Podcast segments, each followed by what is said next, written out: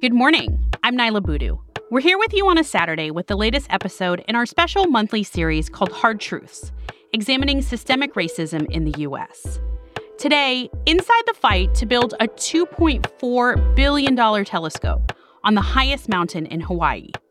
For astronomers, it would mean the chance to answer deep questions about the universe. Scientists see this site as a perfect scientific place for them to be. For indigenous Hawaiians, it would mean the desecration of sacred land. Building a massive structure on Mauna Kea is not something that aligns with my beliefs. More than a thousand years ago, Polynesians looked to the sky and the stars to find their way. Without any instruments or maps, those stars eventually led them to Mauna Kea on the islands of Hawaii. At almost fourteen thousand feet above sea level, the dormant volcano is the highest point in the state of Hawaii, which makes it a coveted place for astronomers. But it's also a deeply sacred place for Native Hawaiians. They see the mountain as the place where the earth meets the sky and the point where the islands of Hawaii formed. There are also already thirteen telescopes on Mauna Kea, three of which are in the process of being decommissioned. Astronomers have been trying to build this new thirty-meter telescope on the mountain since twenty fourteen. The opposition from indigenous Hawaiians isn't just spiritual. It's also about what they see as the continued disrespect of their lands and their concerns. In this case, in the name of a massive telescope that they say won't benefit them in any tangible way. And many Native Hawaiians take issue with the way the debate over building the telescope has been framed as science versus culture. As a Hawaiian who has been trained in scientific methods, there's a culture of science, and there's sciences in every culture. What I want is a different kind of science, one that is actually inclusive of other worldviews. Aurora Kagawa-Viviani is a postdoctoral researcher and scientist in Hawaii who's been active in the movement against the telescope for years. What I saw and what I experienced at the University of at Hawaii at Manoa was this trope that Hawaiians are backward, it's Stone Age people, just these undeniably racist tropes. To me, if that underlies people's assumptions about why there's resistance to the telescope, it's fundamentally wrong. And, you know, if someone else who calls themselves a scientist, they need to take into account the whole picture. We're going to hear more from Aurora later in the episode, but first, here's some context. Behind this telescope project is the T M T International Observatory, a partnership between various national and international academic institutions and funded largely by the co-founder of Intel. In twenty fifteen, T M T began construction on the telescope, and the Native Hawaiian community immediately pushed back to protect Mauna Kea, calling themselves the Protectors. Axios space editor Miriam Kramer has been covering the story for years. And so they stopped construction. I mean, they blocked the roads. They kept a presence on the mountain for months and months and months and basically forced the parties involved. So the state government of Hawaii, the folks managing the land on the mountain, and the thirty-meter telescope organization back to the table to kind of look at these issues around environmental protection and basically like trying to find some path forward for the telescope.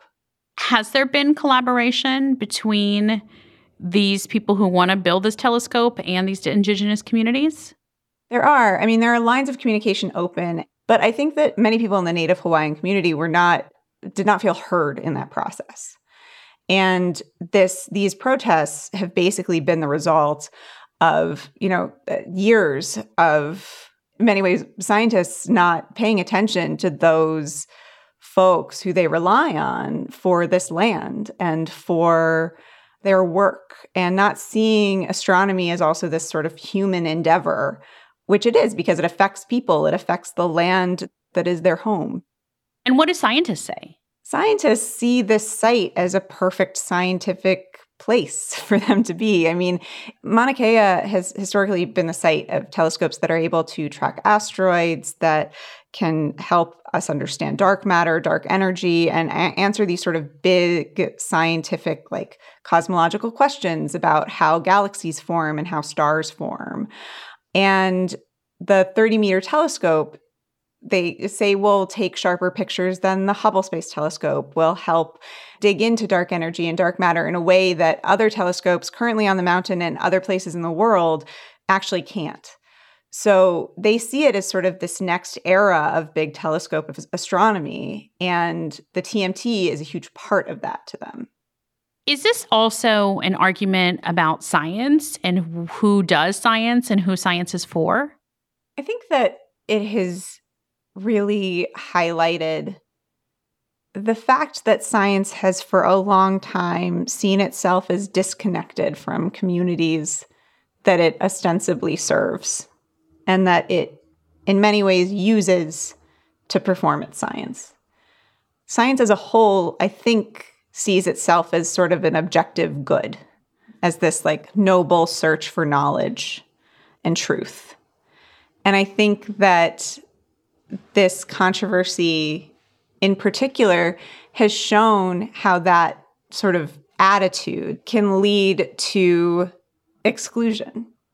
It can lead to the exclusion of communities that could benefit from the science and that could participate in it in a meaningful way, if only their knowledge was respected.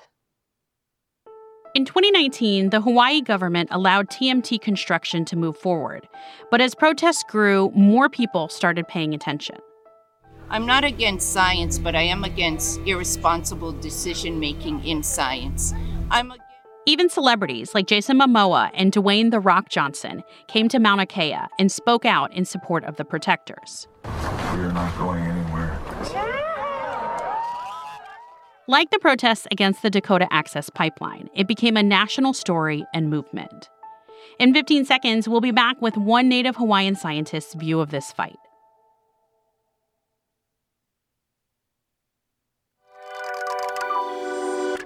Welcome back to Hard Truths. I'm Nyla Boodoo.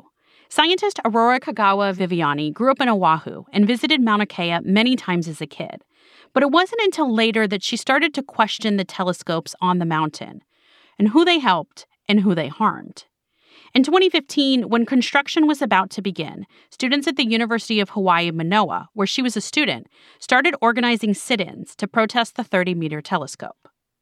You know, I didn't think that it would really change the trajectory of the telescope, but I participated because I said, we need to stand up for something we believe in, and I believe in that.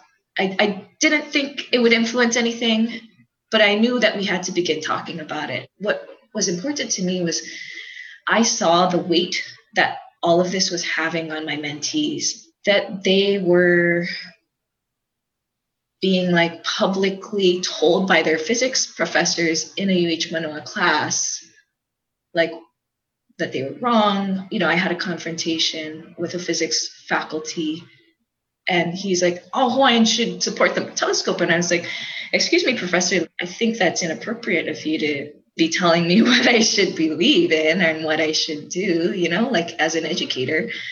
It made me very angry because I have for many years, like supported recruitment of Native Hawaiian students into STEM fields. And at that point, I decided I, I would not anymore recruit students to a broken system.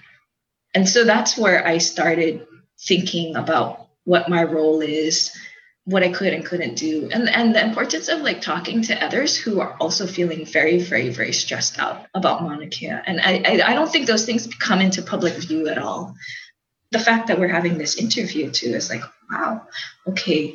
The fact that we can have a conversation about this in, with nuance, with nuance, because in twenty fifteen, that wasn't happening. It was, it was, in the local news, I wanted to talk to the reporter, but they turned the camera on the guy who said all Hawaiians need to, to be in support of T M T, and they didn't want to hear nuance. I read your Medium post where you wrote that you said that this is a battle for the soul of science. Why did you say that? You know, at the time I wrote that essay, it was when I knew that people were going to be lying on the ground chained to cattle grates and that there would be heavy equipment. And I was, you know, I was really afraid that we, people would be f- harmed, you know, physically. I mean, that statement is strong, but I wanted to make the point that I think, even as academics and as scientists, where we think we don't deal with people, or we think we don't, like, our what we do doesn't affect people negatively, we're only here for good things, like, that's not necessarily true. A lot of the disciplines I'm around, you know, a lot of us, one, we're not trained in ethics. We don't have tools or frameworks for dealing with these really hard questions that a lot of times I think we just say, oh, no, that's for someone else to figure out. So I'd like to see, like, our fields of science do much better at including this kind of reflection and discussion in our training processes, so that we can do, I mean, it's not just to put brakes on science, but to, to more thoughtfully navigate, you know, these power tools that we wield. It's not just astronomers who are having to reflect on their methods.